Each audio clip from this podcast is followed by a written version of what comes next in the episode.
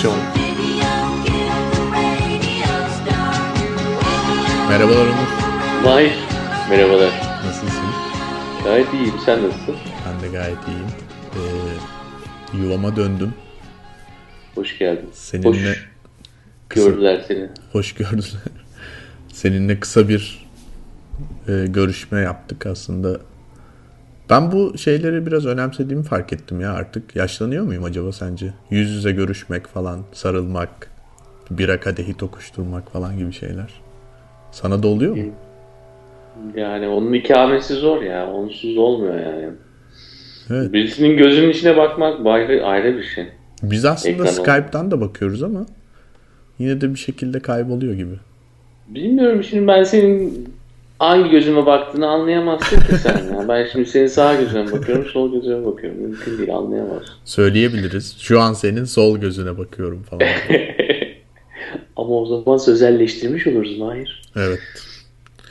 Ee, Ee, Cuma günü birlikteydik. Ee, sen TED konuşmalarına geldiğin zaman ee, 18-19 Nisan'da TEDx yapıldı. Maslak Tim'de. Ee, ben de Cuma günü takip ettim. Gayet çok güzel bir ee, gündü benim için. Hem seni görebilmek hem de tabii oradaki konuşmacılar ve organizasyon olarak. Ee, şimdi New York'a döndün. 3-4 günlük bir küçük bir İstanbul yaptın. e, şöyle başlamak istiyorum. Genel olarak e, hani hem biraz benim kişisel ziyaretteki gözlemlerimi hem çünkü sen de or- orada olduğun için senin tarafından olanları da konuşacağız. Bir de tabii organizasyonu ve içeriğini de konuşacağız. E, ama şöyle başlamak istiyorum galiba. Çok güzel bir organizasyondu. E, hatta birazcık e, abarttığımı düşünüyor belki bir sürü insan ama e, fırsatını bulmuşken güzel şeyleri söylemek istiyorum yani hani e, böyle bir organizasyon yakalamışken e, iyi olan aslında hep söylemek istediğimiz, duymak istediğimiz bir sürü e, kelimeyi, iltifatı e, telaffuz etmek istediğimi fark ettim ve bunu da yaptım. Zaten döndükten sonra yorumlarımı e, sosyal ağlar üzerinden paylaştım. E, oradayken de yüz yüze konuştuğumuz insanlarla paylaşmıştım. Benim için gerçekten eminim ki hataları, kusurları, yanlışları olmuştur. Eminim ki herkesin kendi düşüncesi var ama genel olarak baktığımızda uluslararası anlamda e, ciddi bir organizasyondu ve e, güzel bir içerik üretildiğini düşünüyorum. E, bu içerik üretilme meselesiyle de ilgiliyim. Çünkü konferans dediğimiz ortam ilginç bir ortam. İstersen biraz oradan başlayarak konuşalım. Ne oluyor? İşte birileri geliyor, bir şeyler anlatıyor ve gidiyor. Evet yani şimdi biliyorsunuz yani e, bilgi odaklı e, ilk konferans e, lafı önünüze geldiği zaman bilgi odaklı. Ama TED konuşmalarında tabii e, hani içerik gereği biraz hikayenin ön plana da çıkması gerekiyor. Yani işte kısıtlamanın olması, zaman kısıtlamanın olması, konuşmaların üst üste gelmesi ve zaman zaman birbirinden değişik konularda olmaları hikaye unsurunun ön plana çıkmasını gerektiriyor. E, Cuma günü benim gördüğüm kadarıyla Maslak'taki TEDx'te de bu, bu taraf ön plana çıktı. E, bu çok e, günümüze dair bir şey Mahir. Yani biraz olayın hikayeleştirilmesi zaten hikaye tabii. Diyeceksin ki Onur nasıl, neresi bunun günümüze dair? Yani hikaye her zaman vardı. Bizi insan yapan en önemli özelliklerden bir tanesi hikayelerle e, büyümemiz ve hikayelerle hareket etmemiz. Ama e, benim burada gördüğüm e, bilginin önüne geçirilmesi artık hikayenin ve ne kadar teknik olursa olsun konuşma, ne kadar e, üst düzeyde tırnak içinde bilgi gerektirirse ge- gerektirsin, hikaye olmazsa yani konuşmalar biraz havada kalıyor. E, ve Cuma günü herkesi bağlayan da bir hikaye vardı. Yalnızca tek tek hikayeler değil de herkesi bağlayan bir hikaye vardı. O da çok tatlı bir sürpriz oldu benim için izleyici olarak. E, bu arada sen e, ikinci güne katılamadın seyahat programın nedeniyle ama e, ben şunu düşünüyorum. iki günü de yakından takip etmeye çalıştım. E, senin aldığın izlenimler iki gün içinde yani kom- bütün konferans için geçerli olduğunu düşünüyorum. E, aslında şunu sorarak başlayayım. Neydi sence? Yani bütün bütüne dair olan hikayede ne gördük? Ya da sen ne gördün kişisel olarak? Şimdi bütüne dair olan hikayede e, önümüzde e, ya artık bu kelimeleri kullanmak gerekmeden bunu söylemek istiyorum. Yani gezi kelimesini bile kullanmak gerekmeden bunu söylemek istiyorum. Çünkü artık yani önümüz geçmişteki 10 ayda öyle bir içselleştirdik ki bunu öyle bir guru içine girdik ki öyle bir e, algı seviyesine geldik ki artık yani adına gezi dememize bile gerek kalmıyor. Yani biz zaten bizi birleştiren bir unsur var. Biz biz paylaş olarak herhangi bir mekana geldiğimiz zaman e, birbirimizle artık iletişime geçmemiz bile çok kolay hale geldi. Birbirini tanımayan insanların e, bu e, bu hava içerisinde konuşmalarda tabii bu yansımıştı. Ve e, benim en çok ilgimi çeken taraf da ya siz önceden anlaştınız mı? Kardeşim ya bunları bu, bu konuşmaları önceden anlaşarak da mı hazırladınız? Çünkü biliyoruz biz TED, e, TED'de genelde biraz daha hani e, bilgi, hikaye vardır ama hani çok politikte olmaz yani. Daha zaman zaman kuru bile olabilir. Ama politik unsurlar bu TEDx'te, Maslak'taki TEDx'te ön plana çıktı ve bu önceden anlaşılmış da yani illa tema da politik bir şeyi e, ön plana çıkarıyor da diyemeyiz. Hani what now? Ne olacak şimdi? Hani biraz hani içerisinde belki politik bir şey var ama ben organizasyonda da herhalde sen bunu daha iyi bilirsin. Öyle bir çaba görmedim. E, ama kendi kendine oldu işte. Yani gezi öyle bir şeydi ya kendi kendeydi bu kendi kendinelik yalnızca işte e, Mayıs-Haziran 2013'e ait bir şey değil esas da yani burada yaşayan birlikte düşünen insanların da nasıl kendi kendine bir araya gelbildiklerini gösteriyor. Yani bu müthiş bir kuvvet. Şimdi ben e, şöyle özellikle benim e, tecrübe ettiğim kısımlardan çok emin olarak konuşabilirim. Kesinlikle böyle bir e, işte şöyle olsun böyle olsun gibi bir düzen ya da ayarlama asla yoktu. Fakat olabilecek improvize gelişebilecek duygu yoğunluklarına da çok açık güzel yani tam tadında bir organ yeteri kadar organizasyon yeteri kadar da improvizasyona alan bırakan bir e, ortam vardı.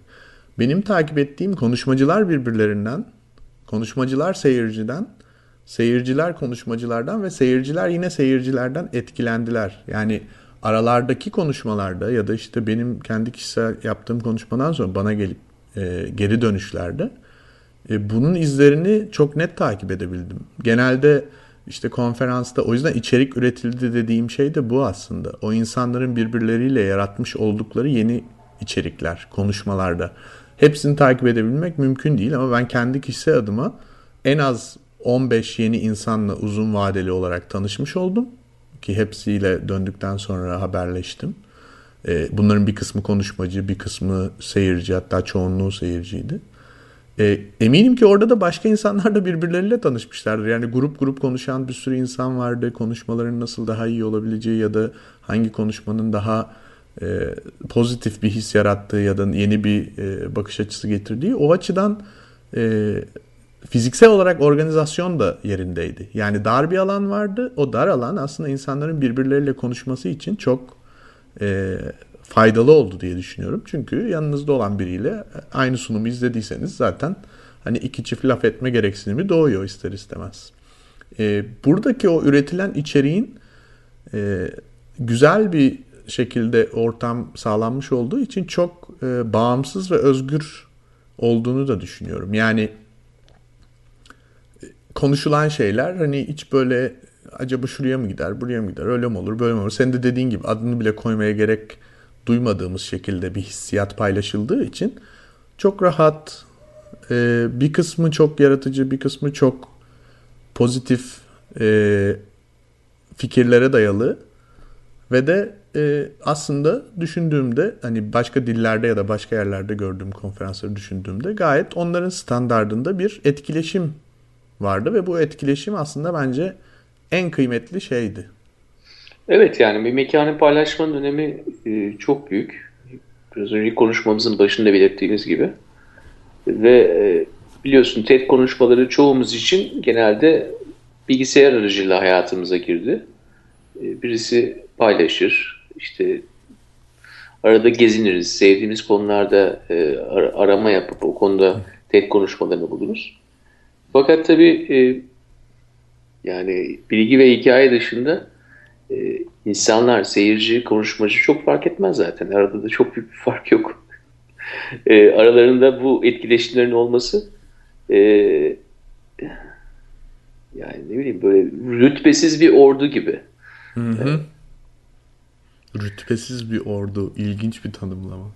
Ama e, benim de aslında bu tanımlamayı şu açıdan seviyorum. Militarist olmasından çok hoşlanmasam dahi. Demek istediğin şeyi çok iyi anlıyorum. Şu, bir şeyler yapmak isteyen ve o yapmak istediği şeyleri herhangi bir e, böyle eski 20. yüzyıl e, garip politik ajendalarına sıkıştırmamış, kafası açık ve gerçekten ufak da olsa bir şey yapmak isteyen bir sürü insan vardı ve onlar aslında e, o gücü belki dışarıdan çok net göremiyorlar. Belki bu açıdan dışarıdan gelen insanlar ki ben e, özellikle yabancı konuşmacılarla çok vakit geçirme fırsatım oldu. İster istemez aynı yer, e, araçlarla seyahat ettiğimiz ya da aynı yemeklere katıldığımız için e, yabancılar bu enerjiyi çok net görebiliyorlar. Yani dili anlamamalarına rağmen, konuşmaların ne olduğunu anlamamalarına rağmen e, insanların o ileriye doğru hareket etme isteği ve enerjisini çok net bir şekilde görebiliyorlar ve bunun aslında tekil tekil e, çok fazla bir şey ifade etmese bile bir kitle olarak, büyük bir komünite olarak çok ciddi bir potansiyele sahip olduğunu da e, bana zaten hepsi söylediler. Ki ben de yani kişisel olarak e, belki onlardan biraz daha da fazla anladığım için hani dilden vesaire kültürü bildiğim için e, ben e, şaşırdım pozitif anlamda ve çok da hoşuma gitti aslında bu tecrübe. Peki May ben ikinci gün konuşmalara katılamadım. Ee, biraz bana ikinci günün küçük bir sinopsisini yapabilir misin özet olarak? Ee, iki... Yani veya senin en çok e, ilgini çeken birkaç konuşmacı. Şimdi ikinci gün e, benim aşağı yukarı zannediyorum hepsini tam olmasa bile yine hep bütün konuşmalara girdim. Evet İkinci günün bence birkaç tane önemli öne çıkan ismi vardı. Aslında genel olarak bence konferansta öne çıkan isimlerden bahsedeyim. Sadece kendimden değil sosyal medyadan da takip ettiğim kadarıyla. Ee, Bekir Ağır'dır konuda araştırma. Ee, tabii ki çok e, seviyeli ve de ilginç bir sunum yaptı. Ee, daha önce görmediğimiz şekilde Türkiye'yi göstermeye çalıştı ve bence bu çok e, ve verilere dayalı. Hani benim kişisel ilgi alanımda olduğu için ben özellikle ilgilendim. Çok güzel bir sunumdu. Benim için en çok etkilendiğim şey şuydu. Verilerden kendini ay- ayırmadı. Yani dışarıdan bakan biri yerine verilere kendisinin de aslında o verilerin içerisinde nerede olduğunu çok e, gösteren bir sunum yaptı ve bu çok e, ilginç, önemli. E, oruç... Yani artık böyle insanları 2'ye 3'e değil de herhalde 25 26'ya 30'a ayırabiliyoruz ki. değil mi? Şimdi konuşmalar çıktığında zaten ben açıkçası herkesin bütün konuşmalara en azından bir göz atmasını isterim e, çok yani bütün konuşmalar muhteşem gelmeyebilir insanlara ama hepsinin içinde çok güzel e, noktalar vardı. E, ama ben daha çok benim için ön plana çıkanları aktarıyorum. Ya bu konuşmada da hani e, kısaca sub, biraz anlatalım istersen. Tabii sub-clustering dediğimiz bir metot var aslında. Yani e, insanlar araştırma yapılırken belli gruplara ayrılıyorlar ve bu gruplar e, eğer ne kadar büyük olursa aslında sapmalar o kadar yüksek olur. Bu e, genel olarak işte sosyal analizin en temel prensiplerinden biridir. Fakat ne yazık ki işte Türkiye'de genelde insanları şöyle tanımlarlar. Modern insan ve muhafazakar insan. Laik, anti laik falan gibi. Hep böyle bir işte ikilik vardır yani siyah beyaz gibi özellikle de.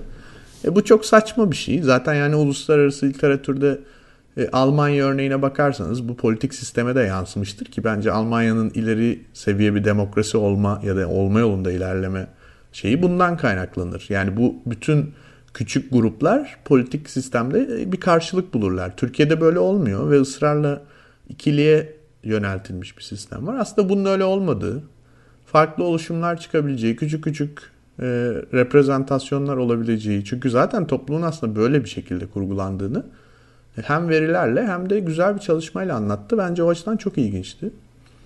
Benim e, birkaç tane gönülden favori konuşmacım var. Bunlardan biri Oruç Çakmaklı. Ee, İstanbul Teknik Üniversitesi'nde eğitmen. Çok şiirsel bir sunum yaptı. Ee, içeriğine dair çok fazla bir şey konuşamam. Sadece ona e, söylediğim, kendisine de ilettiğim şey şuydu. E, Türkiye'de insanların ihtiyacı olan, duymaya ihtiyacı olan şeyleri söyledi. Hatta esprimiz de şuydu. Ben e, ne yazık ki duyduklarını gösterdim. O da duyması gerekenleri söyledi gibi. Çünkü sevgiden bahsetti, sevişmekten bahsetti. Güzel duygulardan bahsetti. Tasarım aşktır dedi, tasarım sevişmektir dedi. E, bence o güzel bir enerjiydi yani salon için. Belki e, videodan öyle hissedilmeyebilir.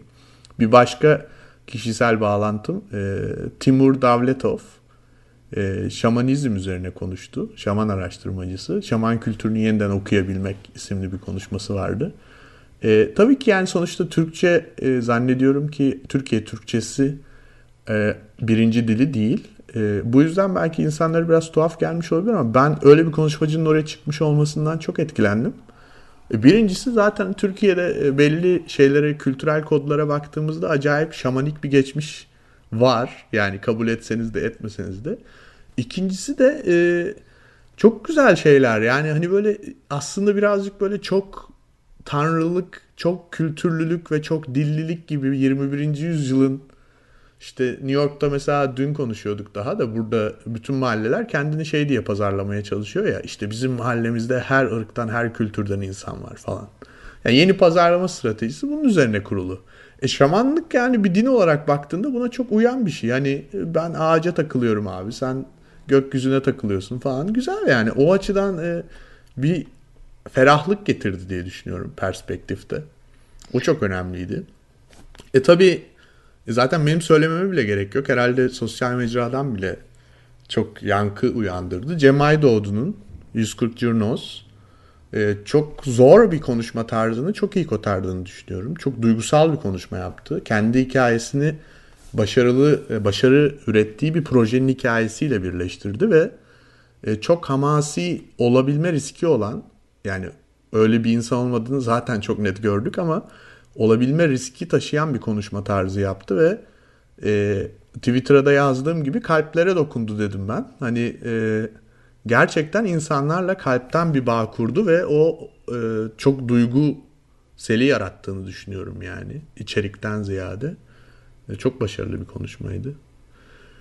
E, keza performanslar çok güzeldi. İşte müzik performansları. E, tabii ki en büyük herhalde ilgi uyandıran tahribatı isyan ikinci gün. Sen onları Sulu Kule'deki rap ekibimiz. Türkiye'nin e, gururu bence. E, onlar çok iyiydi. İkinci gün Hacı Ormanoğlu zaten e, benim anladığım kadarıyla kendisi artık uzman bir konuşmacı yani. E, e, Elazığ'dan e, bir öğretmen ve de Goncalar Solmasın Derneği Yönetim Kurulu Başkanı. E, çocuklara daha farklı nasıl bir eğitim uygulanabilir? Hareket ederek nasıl eğitim yapabiliriz? Resim yaparak, kıra çıkıp çiçek toplayarak falan. Böyle eski bana köy enstitülerini anlat, hatırlatan bir tarzı var. O da yine yani bu, bu saydığım kişiler benim için artık böyle hani tasarımın geleceği şöyle olacak. Efendime söyleyeyim dünyamız şuralara gidiyor falan gibi böyle bize bir şey öğretmek yerine kendi çok ilginç hikayelerini ve çok özgün ve kişisel bir şekilde anlatan insanlar oldukları için bunlara birazcık daha böyle ayrı bir yerde tuttum diyeyim yani kafamda. Onun dışında e, bütün e, tasarım tasarımcı kadrosu seçilmiş. Özellikle Türkiye kökenli olan insanlar yurt dışında yaşasın yaşamasın e, çok iyiydi. Gerçekten bana sorarsan özellikle benim alanımda konuşabilecek herhalde bir iki kişi eksikti diyebilirim ama onların da eksik olduğunu düşünmüyorum. Hani program zaten sınırlı. Peki ee, Mahir bu konuşmalara internetten ulaşabiliyor muyuz? Ulaşılacak yani şu an değil. E, ne zaman olduğunu bilmiyorum. Önümüzdeki birkaç hafta içinde olması gerekiyor. Zaten TEDx bunu zorunlu kılıyor bildiğim kadarıyla. E, ve bu konuşmaların hepsi yayınlanacak e, zannet umuyorum ki İngilizce altyazılarla da yayınlanır ki daha farklı insanlar da erişebilirler bu konuşmalara. E, çünkü son seçimlerden sonra da gördük Türkiye'de aslında olanları olup biteni takip eden bir sürü farklı insan da var. Yani Avrupa'dan araştırmacılar, Amerika'dan gazeteciler vesaire vesaire. Ya da Güney Af e, Güney e, Amerika'daki insanlar, arkadaşlarımız, Brezilyalılar falan. Hani Türk bayrağı açanlar hala konuyu takip ediyorlardır yani. O yüzden öyle bir şekilde yayınlanacağını umuyorum ki e, Türkçe olarak yayınlanacağına eminim. Şimdi cuma ve cumartesi olan konuşmalardan biraz bahsettin. Hı hı. E, genelde bir e, iyimserlik var sende. Bu da sanıyorum sana söylenmiş. Mahir Evet bu çok güzel bir konu. Her şey iyi güzel ama çok iyimsersin demiş. Onur e, sonuçta burası zaten bizim kendi programımız yani o yüzden gayet hiçbir şeyi düşünmeden konuşabileceğimiz en güzel ortam. Yani tam sayı hatırlamakta zorlanıyorum ama bir 30 kişiyle konuşmuş olabilirim diye düşünüyorum. Yani bunların mesela yarısıyla uzun, yeterince uzun, bir kısmıyla çok kısa işte merhaba merhaba birkaç cümle ya da birkaç dakika. Ee, ama aşağı yukarı herhalde yüzde 60-70 belki de daha fazlasından her şey çok güzel. Sunumunuzu çok beğendik. Yaptığınız işler çok kıymetli. İşte ya da nasıl katkıda bulunabiliriz? E, bu tip şeylerden çok konuşuldu. Sonrasında da e, benim çok iyimser oldum. Yani bana getirilen eleştiri e, konferans boyunca e, gerek diğer konuşmacılardan gerek seyircilerden şuydu. Abi sen çok iyimsersin. Yani eleştiri buydu. E, güzel bir eleştiri çünkü hani abi sen çok kötü sunum yapıyorsun. Abi sen çok heyecanlıydın. Hiçbir şeyi doğru düzgün konuşamadın ya da abi sen hiç iyi görünmüyordun falan üzerine bir şey dökülmüştü falan gibi. Yani öyle bir eleştiriye göre çok daha bence pozitif bir eleştiri. Bunda da bir sorun yok. Ee, bunu niye söylediklerini anlıyorum. Ama e, sanıyorum... Niye söylüyorlar Mahir? Şundan söylüyorlar. E, Türkiye'de e, olan şeyler hala yani bugün e, bile biraz önce hani birkaç şey gördüm göz ucuyla e, hayırlı gelişmeler gibi görünmüyor. Hayırlı gelişmelerden kastımız şu. İşte nedir? İnsanların, kişilerin özellikle farklılık yaratabilecek e, bir toplum kesiminin tamamen aleyhine olan ve tamamen e, onları e, hani imha etmek diyeceğim ama e, o öyle demek istemiyorum yani fiziksel olarak değil ama en azından kültürel bir kuraklığa sürüklemek adına her türlü şey yapılıyor şu an Türkiye'de. Yani bunu görmek ve okumak için dahi olmaya falan gerek yok. Onların niye dediğini bu sebepten olduğunu düşünüyorum. Yani bak biz bir sürü çaba sarf ettik. İşte gezi zamanı şunlar oldu. Seçimde gittik, sandık başında durduk. Şimdi hala bir şeyler yapmaya çalışıyoruz. Piyasa değişmiyor, politika değişmiyor. İnsanlar hala gidip işte böyle kendilerine aslında haksızlık eden ya da işte onların paralarını çalan insanlara gidiyorlar, oylarını basıyorlar. Biz ne yapalım abi şeklinde. Yani şimdi bu denklemin içinde biz uğraş uğraş uğraş hiçbir şey olmuyor abi e, şeklinde. Ya dışarıda olmuyor evet. Bizde oluyor. Dışarıda olması gerekmiyor ilk şimdi, başta. Hı-hı. Senin kendi içinde olmaya başladıktan sonra işte benim de bir süre sonra bu dışarıda da görmeye başlayabilirsin. Yani senin iyimserliğin de galiba senin içinde bir şeyler değiştiği için. Benim içimde bir şeyler değişmesinden ziyade ben o insanların e, böyle bir konferansa 5 sene önce gelseydim bana getirecekleri eleştirinin iyimsersinden çok daha farklı hatta hiçbir eleştiri getirmeyeceklerini düşündüğüm için çoğunun gelip benimle doğru düzgün konuşmayacağını düşündüğüm için çünkü bunları yaşadık Türkiye'de. Yani e, çoğunun seçimler ya da Türkiye'de olan politik şeylerle ilgili olmayacağını düşündüğüm için genç olan insanların e, Türkiye'yi bırakıp gitmek yerine orada nasıl bir şeyler yapabileceğini kurgulamaya çalışması için ya da işte konuşmacıların içerisinde çok güzel e, Nohlab vardı mesela. Kendi e, arayüzlerini ve tool'larını geliştirmeye çalışıyorlar tamamen sıfırdan. E, Tolgahan Çoğulu vardı. Gitarını üretmiş. Saz ve gitar karışımı yeni bir gitar üretmiş. Yani bu tip gelişmelerin olduğunu tabii ki o büyük gürültü içerisinde göremiyoruz. Ama küçük olarak, birey olarak baktığımızda aslında kendilerinin içinden geçtikleri serüven onları çok değiştirmiş bir noktada. O değişiklik benimle olan konuşmalarında çok farklı bir yansıma yaratıyor. Onlar tabii onu görmüyorlar. Yani e, genel olarak tablo değişmiyor olabilir de bireyler çok ilerlemiş yani. Bir kişisel bir mesafe kat etmişler birçok konuda. Gerek saygı nezaket, gerek nasıl e, uluslararası çapta bir eleştiri getirilebileceği, gerek e, konuya daha fazla ilgi gösterme, gerçekten samimi bir ilgi gösterme vesaire. Bunlar benim için çok net görüldü. Çünkü daha önce de böyle şeyler yaptım yani hani Türkiye'de öyle bir durum yoktu.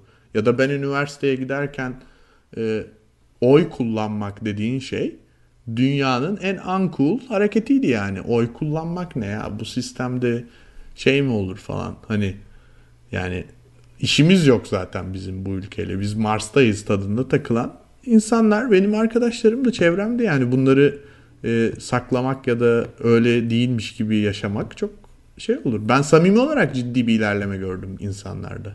Kişisel olarak yani bunu birazcık daha böyle e, zihinsel bir ilerleme gibi düşünüyorum. Maddi ya da şey olarak değil de manevi bir e, serüven olmuş birçok insan için. Öyle yani e, algı değiştikçe ilgi seviyesi de farklı oluyor ve politikanın yani politikacılar tarafından yani yapılmadığı politika hepimizin politik varlıkları olduğumuza dair hı hı. bir bilinç gelişiyor. Ben de e, hafta sonu e, Gençler Birliği e, ekibinin e, taraftar gruplarıyla tanışma fırsatı buldum. Ve e, onlar zaten yani, yani biraz çarşının Ankara versiyonu gibiler. Yani anarşist ruhlu durdular. e, müthiş enerjikler. E,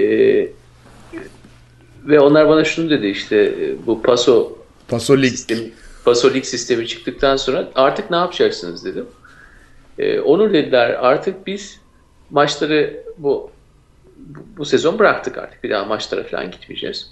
Ee, ne yapacaksınız peki? Yani hepiniz çok çünkü öyle sporu seven insanlar ki yani evde böyle Amerikan futbolu izleyip bütün şeyleri biliyorlar yani. Bütün kuralları biliyorlar.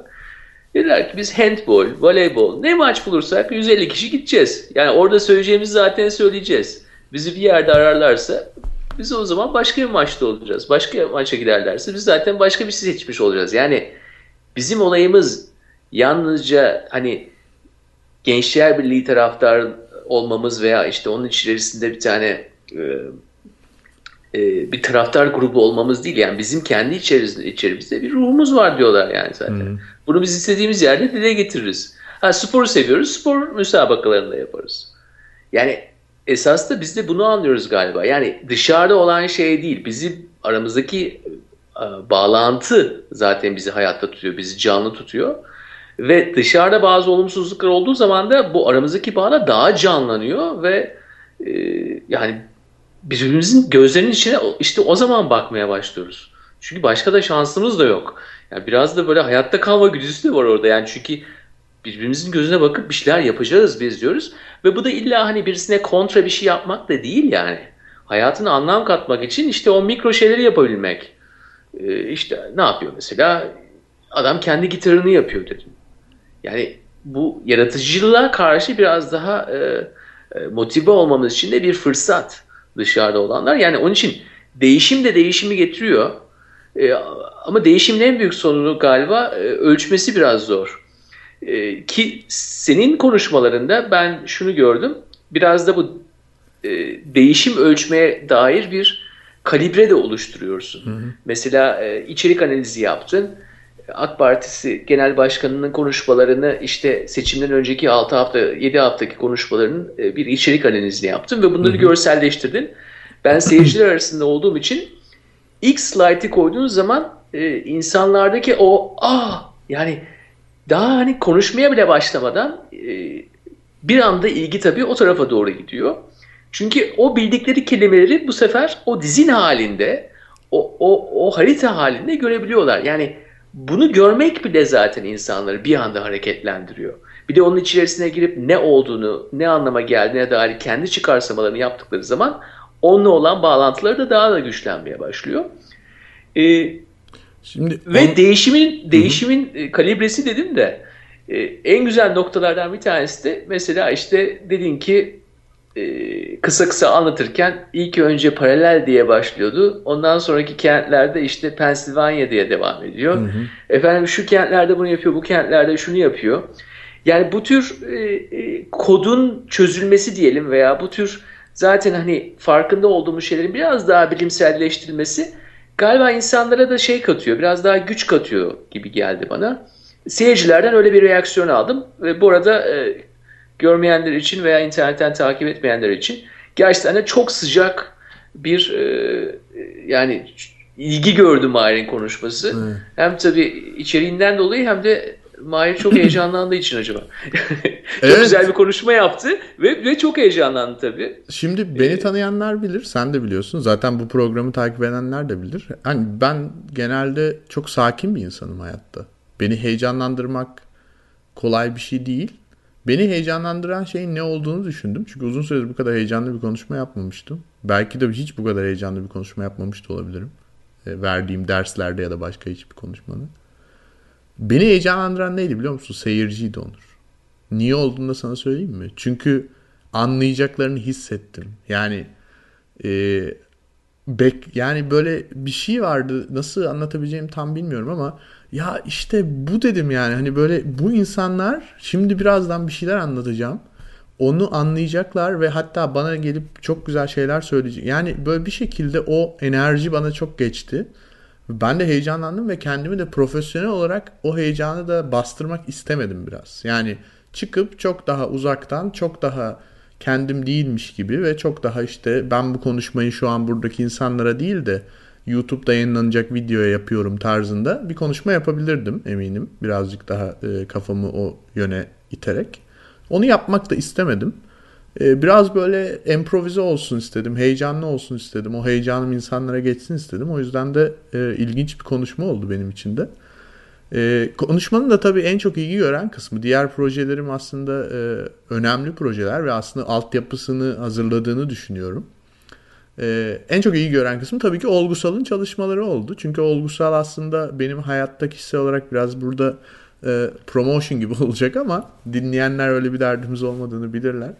Adaptasyondan sonraki ikinci e, önemli projem olarak düşünüyorum. Ve çünkü neden? Çünkü benim değil sadece. Çünkü başka insanlarla birlikte yapıyoruz. Herkese açık, herkese şeffaf, her, tamamıyla bağımsız vesaire. Ee, orada gösterdiğimiz e, analizler zaten aslında devam etmekte olan şeylerin bir parçasıydı ve o kadar e, izleyiciyle çok sıcak ve kısa sürede bir ilişki kurmasının sebebi şu.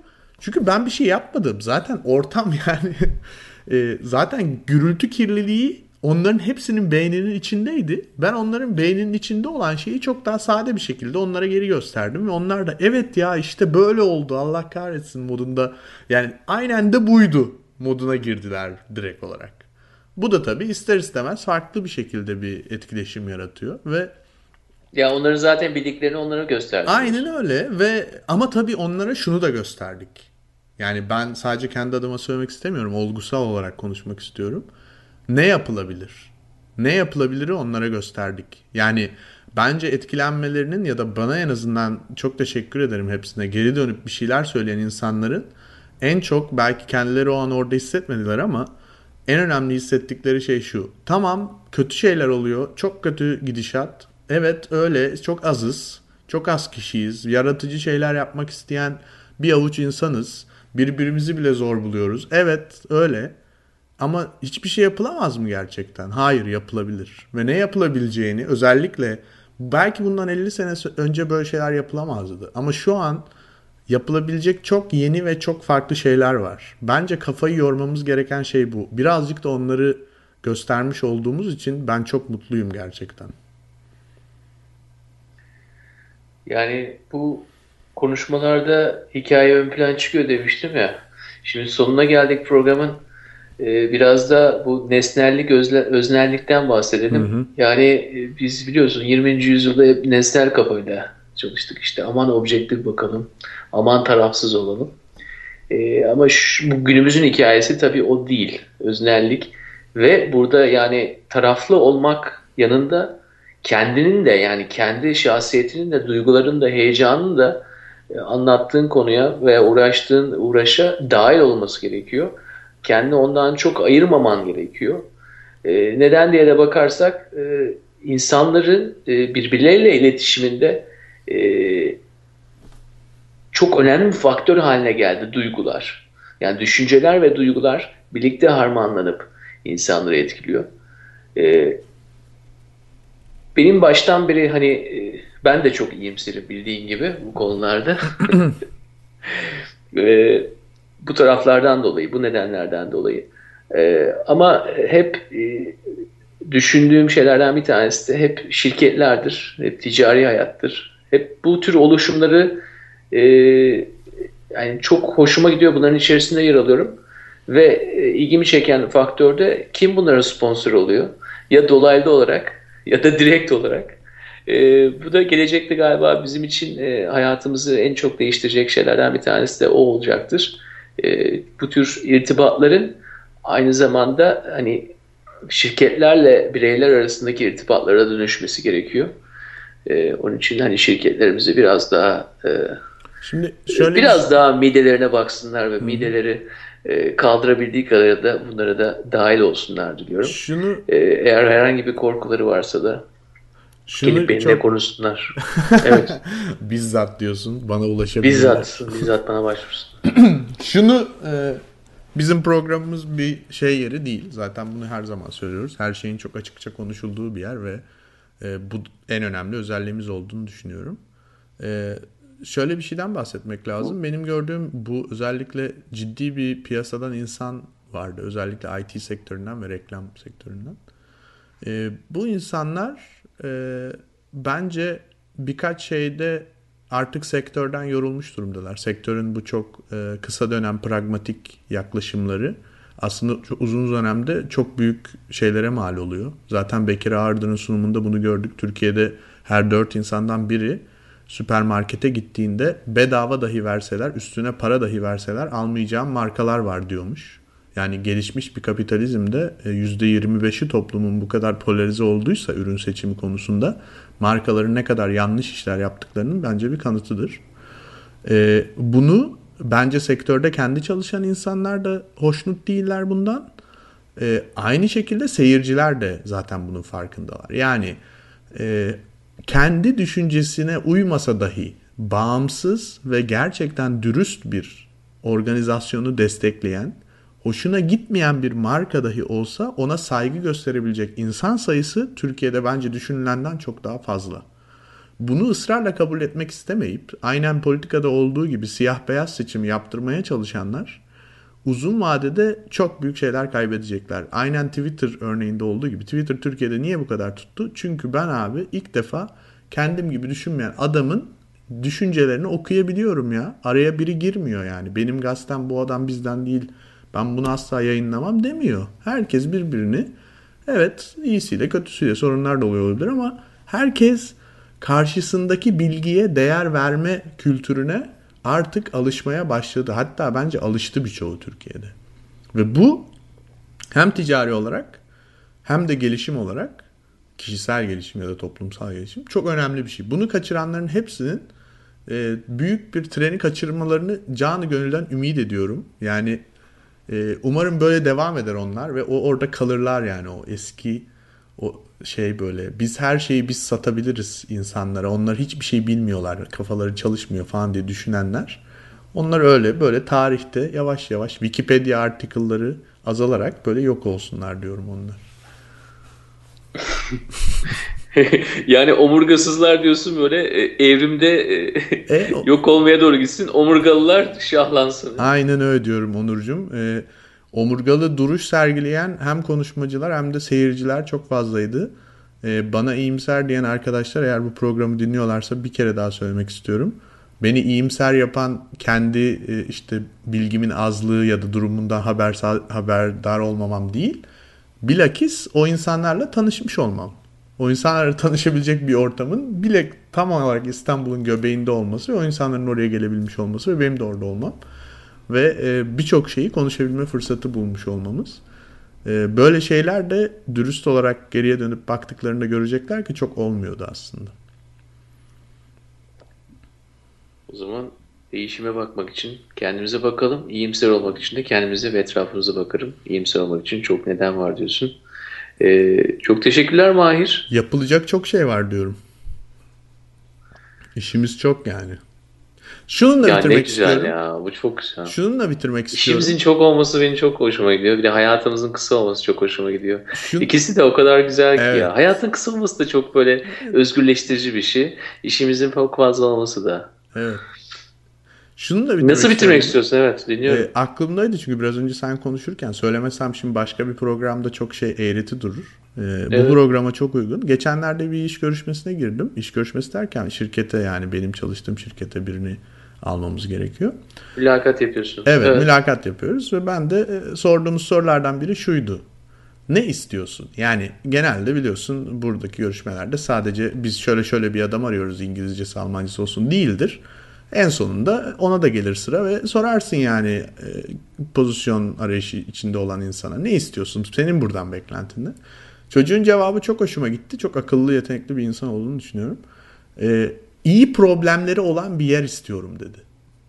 Yani çünkü bizim işimiz özellikle veriyle olan kısmı problem çözmek üzerinedir. Yani bir problem vardır, o problemin bir alanı vardır. O problemin alanına dair veriler toplanır. Onlar matematiksel ya da sosyolojik olarak incelenir. Bir çözüm üretilir. O arayüz müşteriye teslim edilir.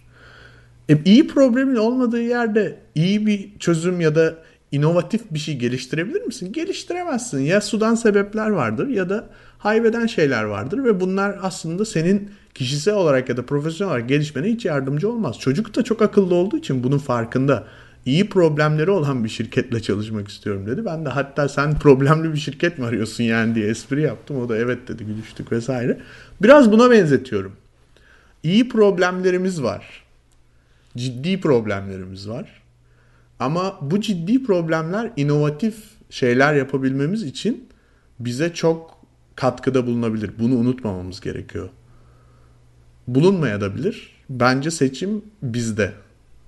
Nasıl yapacağımız, ne olacağı kontrol artık o kadar çok dışarıda değil aslında. Bizde de var yani biraz. Onun farkına varmamız gerekiyor. Mahir iplerin elimizde olduğunu farkında olmamızla bitirdi. Ee, seni e, kutluyorum Mahir özellikle geçen haftaki performansından dolayı ve seni görmekten gerçekten çok mutlu olduk evet, burada. Senin orada Aslan. olman çok önemliydi tabii ki yani her zamanki gibi. Ee, gelecek hafta yeni konularla görüşmek üzere. Görüşmek üzere Onur.